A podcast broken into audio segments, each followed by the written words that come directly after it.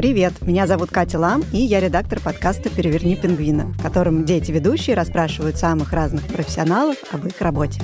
Только что вы слышали небольшой отрывок из рабочего дня нашего нового гостя. И сейчас ведущий этого выпуска вам его представит. Привет, меня зовут Наташа Данилова, мне 10 лет, и у нас в гостях актер Сергей Шадрин. Здравствуйте. Здравствуйте. Я сама занимаюсь в театральной студии и дома тоже ставлю спектакли со своими младшими братьями, а потом сама хочу стать актрисой. Так что у меня миллион вопросов. Ну ладно, чуть-чуть поменьше, но все равно много. Класс. Ну, кстати, не только у меня, потому что несколько слушателей тоже прислали свои вопросы, и мы будем их включать. Итак, первый вопрос. Как ты понял, что ты хочешь стать актером? Я думаю, что, как и у многих, наверное, артистов, в детстве в самом, когда я брал какие-нибудь предметы, которые похожи на микрофон, и изображал, что я певец. И в школе случайно руководительница театральной студии пригласила меня сыграть в спектакле. И я почувствовал после этого какой-то успех и понял, что это может получаться. И, наверное, именно в этот момент я понял, что я хочу быть артистом. То есть, если бы у меня не получалось, я бы оставил эти мысли и мечты. Но те, кто видел это, мои педагоги в студии, как-то меня уверили, что все может получиться. И получилось. Ух ты, здорово. А какие экзамены ты сдавал, когда поступал в институт? Это куча целых экзаменов. Но самое главное, конечно, это творческий конкурс. И это не то, чтобы экзамен, где проверяют, насколько ты к нему подготовился. Это такое мероприятие, на котором с тобой знакомятся, как Мгм. с человеком. На тебя смотрят, слушают, как ты разговариваешь, какую программу ты выбрал для того, чтобы поступить. Это басня, стихотворение и кусок из прозы, то есть какой-то рассказ или из какого-то романа небольшой отрывок. То есть вот это вот все надо выучить? Да. И более того, считается, что абитуриент, человек, который поступает в театральный институт, хорошо готов, если у него, например, четыре стихотворения, три-четыре отрывка из прозы и, например, две-три басни. Но в целом, чем больше, тем лучше. И хорошо, когда они разного настроения. А отрывки из прозы, они должны быть очень длинные. Нет, где-то на три минуты, но вообще, по секрету тебе скажу, никогда не дослушивают до конца. Всегда слушают, ну, может быть, минуту. Но это совершенно не означает, что что-то идет не так. Это только Ага. означает, что все хорошо, спасибо, посмотрим что-нибудь еще. Вот. Возьмем на заметочку. И то есть получается, что как бы вы зря учили еще две минуты? Ну, получается так, да. Но на всякий случай их нужно иметь, потому что где-то кто-то может и дослушать. И в любом случае это пригодится. Это не зря. Все равно ты запомнил, и где-то это прочтешь. Но самое главное, что на экзаменах это нужно сделать несколько раз. Потому что есть первый тур, есть второй тур, есть третий тур. Они О. одинаковые. И там, и там ты читаешь одно и то же. Просто на тебя смотрят еще больше педагогов с каждым разом, и еще тщательнее тебя слушают, и как раз на втором или третьем туре могут послушать подольше. Есть потом а, тур, где тебе дают задания, вроде этюдов. Ого. И на ходу ты должен что-то придумать, например, показать какое-то животное, или ты в какой-то ситуации. Попросят, может быть, что-то станцевать в том числе. Танцевать я обожаю. Во. Дома перед зеркалом. Там, кстати, так и просят. То есть это не означает, что нужно что-то подготовить, прям какой-то танец, а просто подвигаться под музыку, как дома перед зеркалом. Вот ты поступил, и какие там потом необычные предметы есть? Я поступил в 17 лет, я ничего не знал про то, как учатся, поступают. И когда я поступил, я увидел расписание. Сценическая речь, сценическое движение, сальфеджио нам преподавали даже. О, Эм, боже. А я даже представить себе не мог, что такое сценическая речь. Я думал, я начну играть роли, мне будут учить, как выходить, как смотреть, как играть эмоции и так далее. А пришлось заниматься довольно серьезной тренировкой. И вот, например, сценическая речь. Да. Считается, что он один из центральных. Это не только исправление дефектов речи, но это еще разбор мысли в предложении. Вот, например, нужно выучить прозу для того, чтобы поступить, но ты еще не знаешь, как работать с текстом, где там должны быть смысловые паузы, цезуры, где ты должен... А цезура это что? Цезура — это и есть небольшая пауза. А, И с каждым годом, а обучение длится 4 года, ты берешь все больше объема текста. Например, на третьем курсе твой отрывок может уже идти 10, а может даже 15 минут. ого. И ты должен все эти 15 минут вести мысль, демонстрировать, что ты избавился от дефектов, потому что это все-таки экзамен по сценической речи.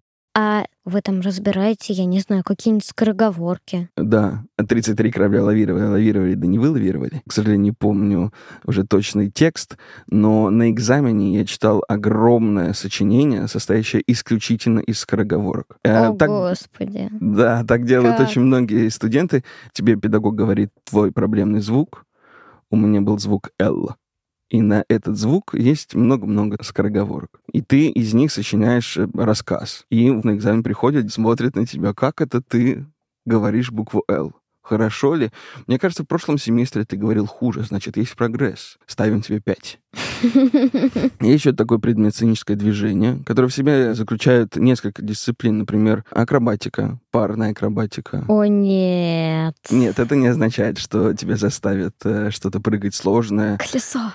Колесо, наверное, Кувырки. это максимум, да. Кувырки ты не любишь? Я их не умею делать, я боюсь шею сломать. Там тебя научат, э, там объясняют, как правильно делать. Думаю, что тебе не надо бояться. В сценическое движение входит также сценический бой. Это когда не настоящие пощечины. Да, да, да, когда да. ты проводишь руку, а другой делает хлопок Хлопок. и прижимает к щеке. Да, сценическое фехтование. Это на третьем курсе. Это уже самый последний, наверное, раздел сценического движения. Это когда вам реально шпаги дают? Да. Деревянные? Нет, они настоящие, просто не острые. И ими нельзя пораниться, и ты работаешь в защите всегда. Настоящие шпаги. Ну да, они металлические. Они не то чтобы настоящие. Ими, конечно же, нельзя поранить. А, все, М, тогда ладно. Но они так выглядят, как настоящие. Ну, как и в кино. В кино же тоже не настоящие мечи или не настоящие ножи. Не настоящие. Ну, прости. если- Реально? Прости, если разрушил. Э, да, не настоящие, конечно. Иначе это ведь очень опасно. А, это ведь ну можно да. поранить. Не все артисты очень координированы. Мы падали. Вот, Специально. да. Это тоже учат падение назад, падение в бок. Мы только Так назад падали. Вот есть еще в бок, есть еще вперед. Есть еще со стола. Со стола. Вот ты лежишь на столе, как купаешь со стола, правильно. Так что приземлиться, ничего не поранив, а будет казаться, как будто упала. А вас учили плакать? Нет, плакать не учат. Наверное, это один из тех приемчиков, которым не обучить. Вообще актеры по-настоящему плачут? Или это искусственные слезы? Про искусственные слезы я такого давно не видел. И вообще-то плачут по-настоящему. Просто все по-разному этого добиваются. Кто-то вообще этого не умеет, кто-то это может сделать за три секунды. Ух ты. Но есть еще такой секрет, что можно просто какое-то время не моргать. И тогда глазам будет... Ты пробуешь? Да. Так у меня Да. не получается. Ну, не сразу, нет, не сразу. Да, это трудно. Не моргать, кстати, трудно. Очень Я сильно всё равно хочется моргать. Да, потому что очень сильно хочется. Но вот если все равно взять волю в кулак, не моргать, то глаза немножечко будут раздражаться. Это не очень приятно, но польются слезы. Нет, я все равно. Как их открыть, чтобы не моргать? А просто не моргай. Держись. Нет, не могу. Да, но глаза все равно становятся мокрые, и это тоже дает нужный эффект. Но, если честно, я думаю, что я всегда отличу. Если это искусственные слезы, которые накапали для кадра, а если с человеком действительно что-то происходит по-настоящему. А ты умеешь плакать? Прям по щелчку нет. Но если я какое-то время не буду моргать, и если я подумаю о том, о чем думает мой персонаж, и с ним происходит что-то грустное, то это возможно. Значит, Что должен уметь актер после учебы и вообще любой актер? Сложный вопрос. Актер для того, чтобы хорошо работать, то есть быть профессионалом, должен быть очень внимательным. Все? Нет, не все. Ну, это Понятно. в первую очередь. В первую очередь очень внимательным. Актерская координация — это как человек может распределиться в той партитуре, которая ему предлагается в спектакле. То есть где он должен взять кружку, где он должен переставить стул, перейти в другую мизансцену. Это вообще-то не так просто запомнить, потому что партитура может быть очень сложная. Ты упомянул слово партитуры. Я, мне кажется, примерно знаю, что это такое. Это ноты дирижера, да? Да, у артиста драматического в целом это те же самые ноты, в образном э, таком Мгм. понятии ноты. Очень многие артисты даже в блокнотике помечают партитуру роли, что я здесь перешел э, сюда, здесь вынес это. То есть каждое свое действие, которое ты должен выполнить для того, чтобы спектакль двигался. Понял. Ладно. И это исключительная работа со вниманием, не только с памятью. Ты должен э, очень внимательно репетировать и в спектакле быть очень сконцентрированным. То есть это практически, ну, как в большом теннисе. Человек пять часов в очень большой концентрации, нет ни одного Да. момента, когда ты можешь расслабиться. И во время спектакля ты тоже точно не можешь расслабиться. То есть э, работа с вниманием — это одно из самых важных. Это на чем стоит, мне кажется, актерская профессия. Еще актер очень хорошо должен воображать и мечтать. С этим у меня все окей. Я это почувствовал, да. И это самое важное качество актерское Мгм. воображение. Как э, мы фантазируем, что может сейчас произойти то, что вообще-то не происходит, и нужно придумать. И на это тоже есть очень много упражнений, это развивается. И мне кажется, артист обязательно должен быть любознательным. Он должен быть неравнодушным к миру. Это тоже я. Это тоже ты, это тоже я заметил, да. Артист должен быть неравнодушным к миру, потому что артист — это вообще-то художник. Я имею в виду художник не тот, кто пишет картины, а в широком смысле художник, который творит. И я думаю, что художник, творец, должен быть обязательно очень любознательным, и его должно интересовать все в Мгм. этом мире. Это его эмоциональный опыт, который он сможет передать потом посредством своего искусства. А кого сложнее всего играть? Ну, в смысле, в каком жанре? Ну вот я не могу выбрать, что сложнее. Я могу сказать, что интереснее. Интереснее играть про любовь. М, Ну, какую-то драму. Или даже трагедию. Но вообще считается, и очень многие говорят о том, что комедия намного сложнее. Почему? Потому что намного сложнее рассмешить человека по-настоящему. Меня легко рассмешить. Достаточно пальчик показать, я буду смеяться. да? Но так вот, чтобы не кривляться, а по-настоящему делать какие-то смешные вещи по смыслу, наверное, это трудно, потому что комедия — это не всегда только исключительно про смех. Это еще и какая-то мысль. Ты смеешься над чем-то, и этот смех тебе помогает с чем-то справиться. Например. Ага, понятно. Ну, своими грустными мыслями, например. А кого легче себе играть всех? Вот мне легче всего играть себя.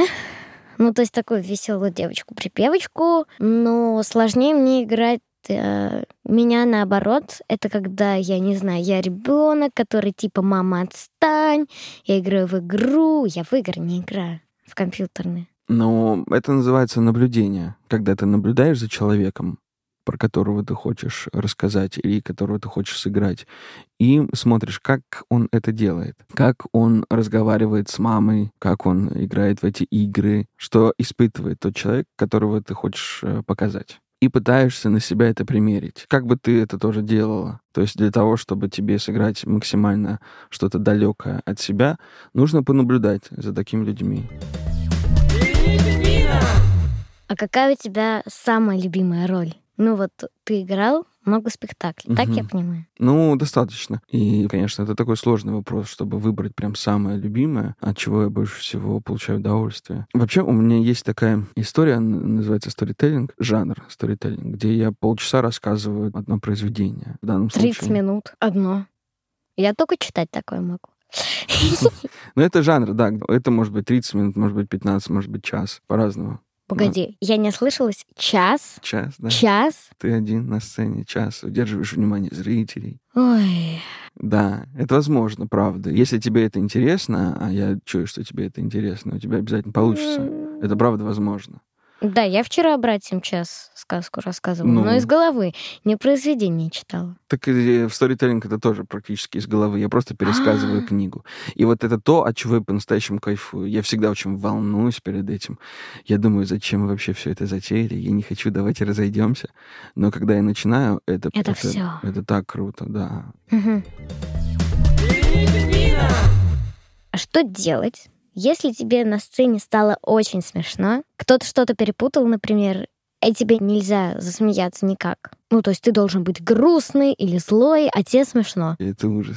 Вообще кошмар. Ну, я вот не из самых смешливых людей, кого можно так насмешить. Но вообще я сам люблю так подшутить в те моменты в спектакле, например, где это возможно, и где это не помешает действию. То есть нужно тоже соизмерять, чтобы человек, если засмеется, то это ему не навредит. И не навредит, что самое главное, спектаклю. Но Мгм. что делать? Я думаю, нужно вспомнить, про что думает твой персонаж, Мгм. что с ним происходит. То есть Мгм. чуть-чуть вернуть себя в внимание, То, что происходит сейчас Да. с твоим персонажем. Да, вообще работа артиста — это работа со вниманием. И вот если внимание нарушено чем-то смешным, курьезным, человек не там вышел или что-то не то сказал, или просто дурачится, или наоборот очень хорошо так играет, ну какой-то, например, комедию, если мы играем, очень хорошо, ну, то есть всем смешно, зрителям, но в том числе и нам, потому что он правда хорошо это делает. Но тебе нужно дальше играть, и нужно внимание перевести на себя, своего персонажа, его обстоятельства и так далее. Да, нам для этого специально давали задание на актерском мастерстве «Царевна Несмеяна». Это когда ты садишься на стул, и по очереди к тебе выходят ребята и делают что-то смешное. И я продержалась почти на всех, но тут вышла моя лучшая подруга, она меня знала отлично, Мгм. что я люблю. И она говорит, «Здравствуйте, я сеньора Макароненко. Пицца, иди ко мне!» У меня для тебя важное сообщение. И я просто умерла со смеха. Что это такое? Я не знаю, она вы- из головы выдумала. Я люблю, А. когда говорит еда. Мне очень смешно. Она знала твое больное место, да. Да. Кстати, а какие у тебя были смешные случаи на работе? У нас один раз артист, меня не было на сцене в этот момент, но там есть такой экран, где видно все, что происходит на сцене. Да. И артист, я не знаю, почему, он тоже Что потом- на него нашло? что на него нашло, он не смог это объяснить после этого. Ну, в общем, он там два человека разговаривают, а он входит третьим. И он это сделал примерно минуты на две раньше, чем нужно было. То есть мои коллеги к этому были не совсем готовы, они просто на него смотрят. Типа, ты чё вошел? Да, но в этот момент на сцене очень быстро тебе приходится принимать решение, что делать, как выкрутиться из этого, как это обыграть, потому что у нас все в репетициях было по-другому. Но в этот момент никто не находит, что сделать, и они просто стоят, я не знаю, секунд 7-8, просто смотрят все втроем друг на друга, и он уходит обратно. А потом вышел в тот момент, какой должен был. Да. В общем-то, это была очень хорошая пауза, потому что все друг на друга смотрели. Мы даже подумали, может быть, так и оставить спектакль. Человек заходит, все на него смотрят. Типа, он, ты на, чё? он на всех смотрит, ты чё? Он говорит, а вы чё? Ну, внутренне, ничего не произнося. И уходит. Ладно, и а сцена продолжается. Как проходит подготовка к спектаклям? Что вообще, как за кулисья? Что вы А, делаете за... Во время самого спектакля. В день с утра на сцене монтировщики готовят декорации, ставят. Проверяют, все ли крепко стоит, все ли на своих местах. Ничего не упадет. Реквизиторы, те, кто отвечает за реквизит, проверяют, все ли на местах лежит, все ли есть. Есть специальный реквизиторский стол за кулисами, где тем реквизитом, который пользуется во время спектакля, лежит. Артисты проходят сцены, если им нужно. Иногда бывает целиком прогон делают перед спектаклем. Какой Прям. прогон? Прогон спектакля. То есть А, проходят понятно. прям целиком. Но, конечно, это не обязательно. Это как вы договоритесь. Мы можем собраться и просто пройти текст. Или есть такой еще термин в театре итальянский прогон. Это как? Это когда весь спектакль, например, который идет два часа, вы играете за 40 минут. То есть очень быстро проговаривая текст и практически перебегая с мизансцены на мизансцену. Как будто бы кино ускорили в три раза. И оно вот так вот ходит, бегает, да, ты бегаешь, выходишь. Для того, чтобы вспомнить то, что происходит в этом спектакле, этого достаточно чаще всего. А в чем разница между игрой в театре и в кино? В театре Во время спектакля очень важно, Не ошибиться. конечно, но это и в кино очень важно не ошибиться. Нет, в даже, кино может ты можешь все просто заново переснять. Да, а 200 человек, которые на тебя смотрят и хотят на обед, не думают так же. Там же много людей. Им не Вот, хочется еще по сто раз это Конечно, да и время ограничено. Вы же должны успеть сегодня все снять. И поэтому ты должен быть очень внимательный и очень собранный. Но чем, конечно, принципиально отличается кино от театра, это ощущение зрителя.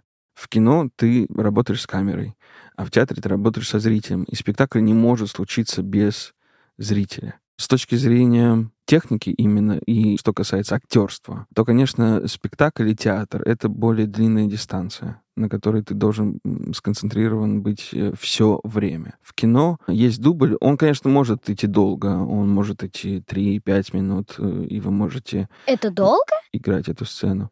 Для кино, да. Для кино, конечно. Э, Это может быть там 10 минут. Ну, я имею в виду, в любом случае, это не полтора-два часа, как э, в спектакле, где ты не можешь остановиться и сказать, давайте перепишем. А там нельзя не переписать, там получилось. все смотрят. Вот именно. И поэтому ты с точки зрения внимания, концентрации должен быть серьезнее подготовлен.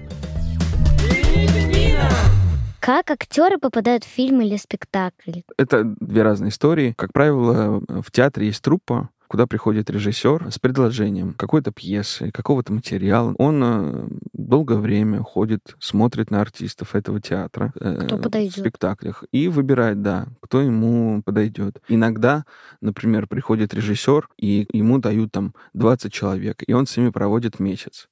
Это называется актерская лаборатория. Он им дает задания всякие, они репетируют что-то, может быть, вообще не тот материал, который будут ставить. Он просто с А ними зачем они его репетируют? он с ними знакомится, как с актерами, что они умеют, какая у них индивидуальность. Что касается кино, там серьезные кастинги, тебя отдельно смотрят. Это очень похоже на поступление в театральный институт. Ты приходишь, с тобой знакомятся, разговаривают, дают тебе текст, чтобы ты попробовал что-то из этой роли. Снимают это на камеру, обязательно смотрят, как это выглядит на камере, потому что вживую это может выглядеть... э, Превосходно. да, а на камере что-то не работает. Это Ага. называется магия кадра, магия кино, что в Ага. кадре человек по-другому совсем выглядит. Так тоже бывает, и тогда человека не возьмут на эту роль. А иногда наоборот, в жизни это как-то не очень выразительно, а в кадре это смотрится просто очень Вау. круто вообще. И тогда мы берем его. Э, Потом могут быть ансамблевые пробы. Это когда приглашают всех персонажей, которых хотят э, видеть в кадре, как они смотрятся друг с другом, как они сочетаются. Ух ты. Иногда ты можешь подойти, например, на роль, но с другими артистами э, Ты ты не себе. сочетаешься, да. Да. А может такое быть, что тебе приходится играть сцену с человеком, который тебе неприятен, а вы должны изображать любовь и дружбу? Может быть. И что ты тогда делаешь? Воображаю. Как будто это Как твоя любовь. Да, конечно. То есть это не мое отношение к э, человеку, с которым я играю, а отношение моего персонажа. И тогда намного легче. Понятно. А сейчас мы послушаем вопросы наших слушателей. Здравствуйте, меня зовут Рахиль, и мне м, 11 лет. Мне хочется задать несколько вопросов про профессию актера или актрисы. Были ли у вас э, в вашей жизни такие случаи, когда вам приходилось играть что-нибудь, что вам было стыдно играть? Да, да, Рахиль э, попала э, в больные места. Но из этого тоже состоит профессия. Профессия состоит не только из приятных вещей. Иногда приходится делать то, что тебе не нравится, к сожалению, потому что эта профессия вообще-то довольно зависимая. Ты же не можешь сам себе выдавать роли. И есть вещи, которые мне не нравились, которые я играл. И, ну, это не то чтобы стыдно, просто Мгм. это нужно как-то пережить. Мгм. Но я всегда стараюсь все равно оставаться профессионалом и честно это делать до конца.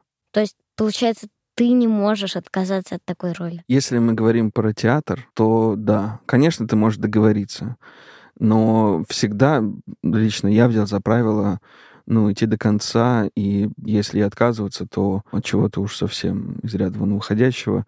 Все равно ты профессионал и должен выполнить свою работу. Понятно. Второй вопрос. Приходилось ли вам когда-нибудь сделать какое-нибудь большое изменение в своей внешности, которое вам не нравилось для спектакля? В смысле, радикально похудеть или что-нибудь такое? Недавно для одного фильма мне нужно было три месяца носить усы. Что? Ну вот сбрить бороду и оставить только усы. И еще они должны всегда одинаково выглядеть, их же стригут еще. Ну, понятно, стрижка это не так страшно, но себя в усах я не очень люблю. А ты играешь в спектакли, так, которые идут у тебя в репертуаре. Все спектакли. Ты так ходишь по улице, общаешься с людьми. А как ты это пережил с Эм, усами? Я надеюсь, что это было самое неприятное, что меня ожидает в этой жизни. И вопросы от другой девочки. Здравствуйте, меня зовут Аня, и мне 9 лет. И когда я вырасту, я очень сильно хочу стать актрисой. Бывает ли такое, что надо делать смешные вещи, и вы знаете, что люди будут над вами смеяться? И стыдно ли это? Нет, Аня, не стыдно, потому что ты же специально делаешь для того, чтобы люди смеялись. Стыдно, наверное, в тот момент, когда ты делаешь что-то серьезное и хочешь, чтобы люди не смеялись, а люди смеются вдруг. Мгм. Ни с того, ни с сего. И ты думаешь, господи, что я что, порвал что-то на себе? Еще же такое Что бывает. случилось? Да, а когда ты хочешь рассмешить людей, и люди смеются, это же удовольствие. Есть ли у вас какие-то советы, чтобы не стесняться?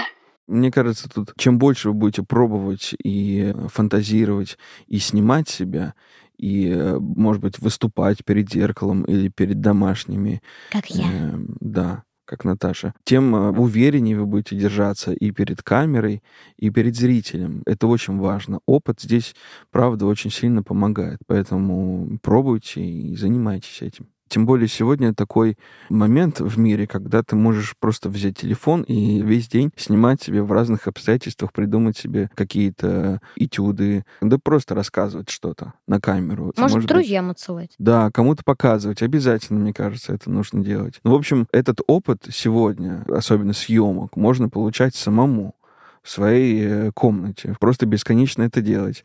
И тогда ты, мне кажется, научишься. Очень много артистов, кто так и стали актерами, просто снимая себя и пробуя разные задания выполнять которых много в интернете, но даже лучше, если вы сами себе их будете придумывать и воображать, фантазировать, может быть, вы какое-нибудь кино снимете случайно. Приходилось ли вам когда-то делать опасные вещи в фильмах?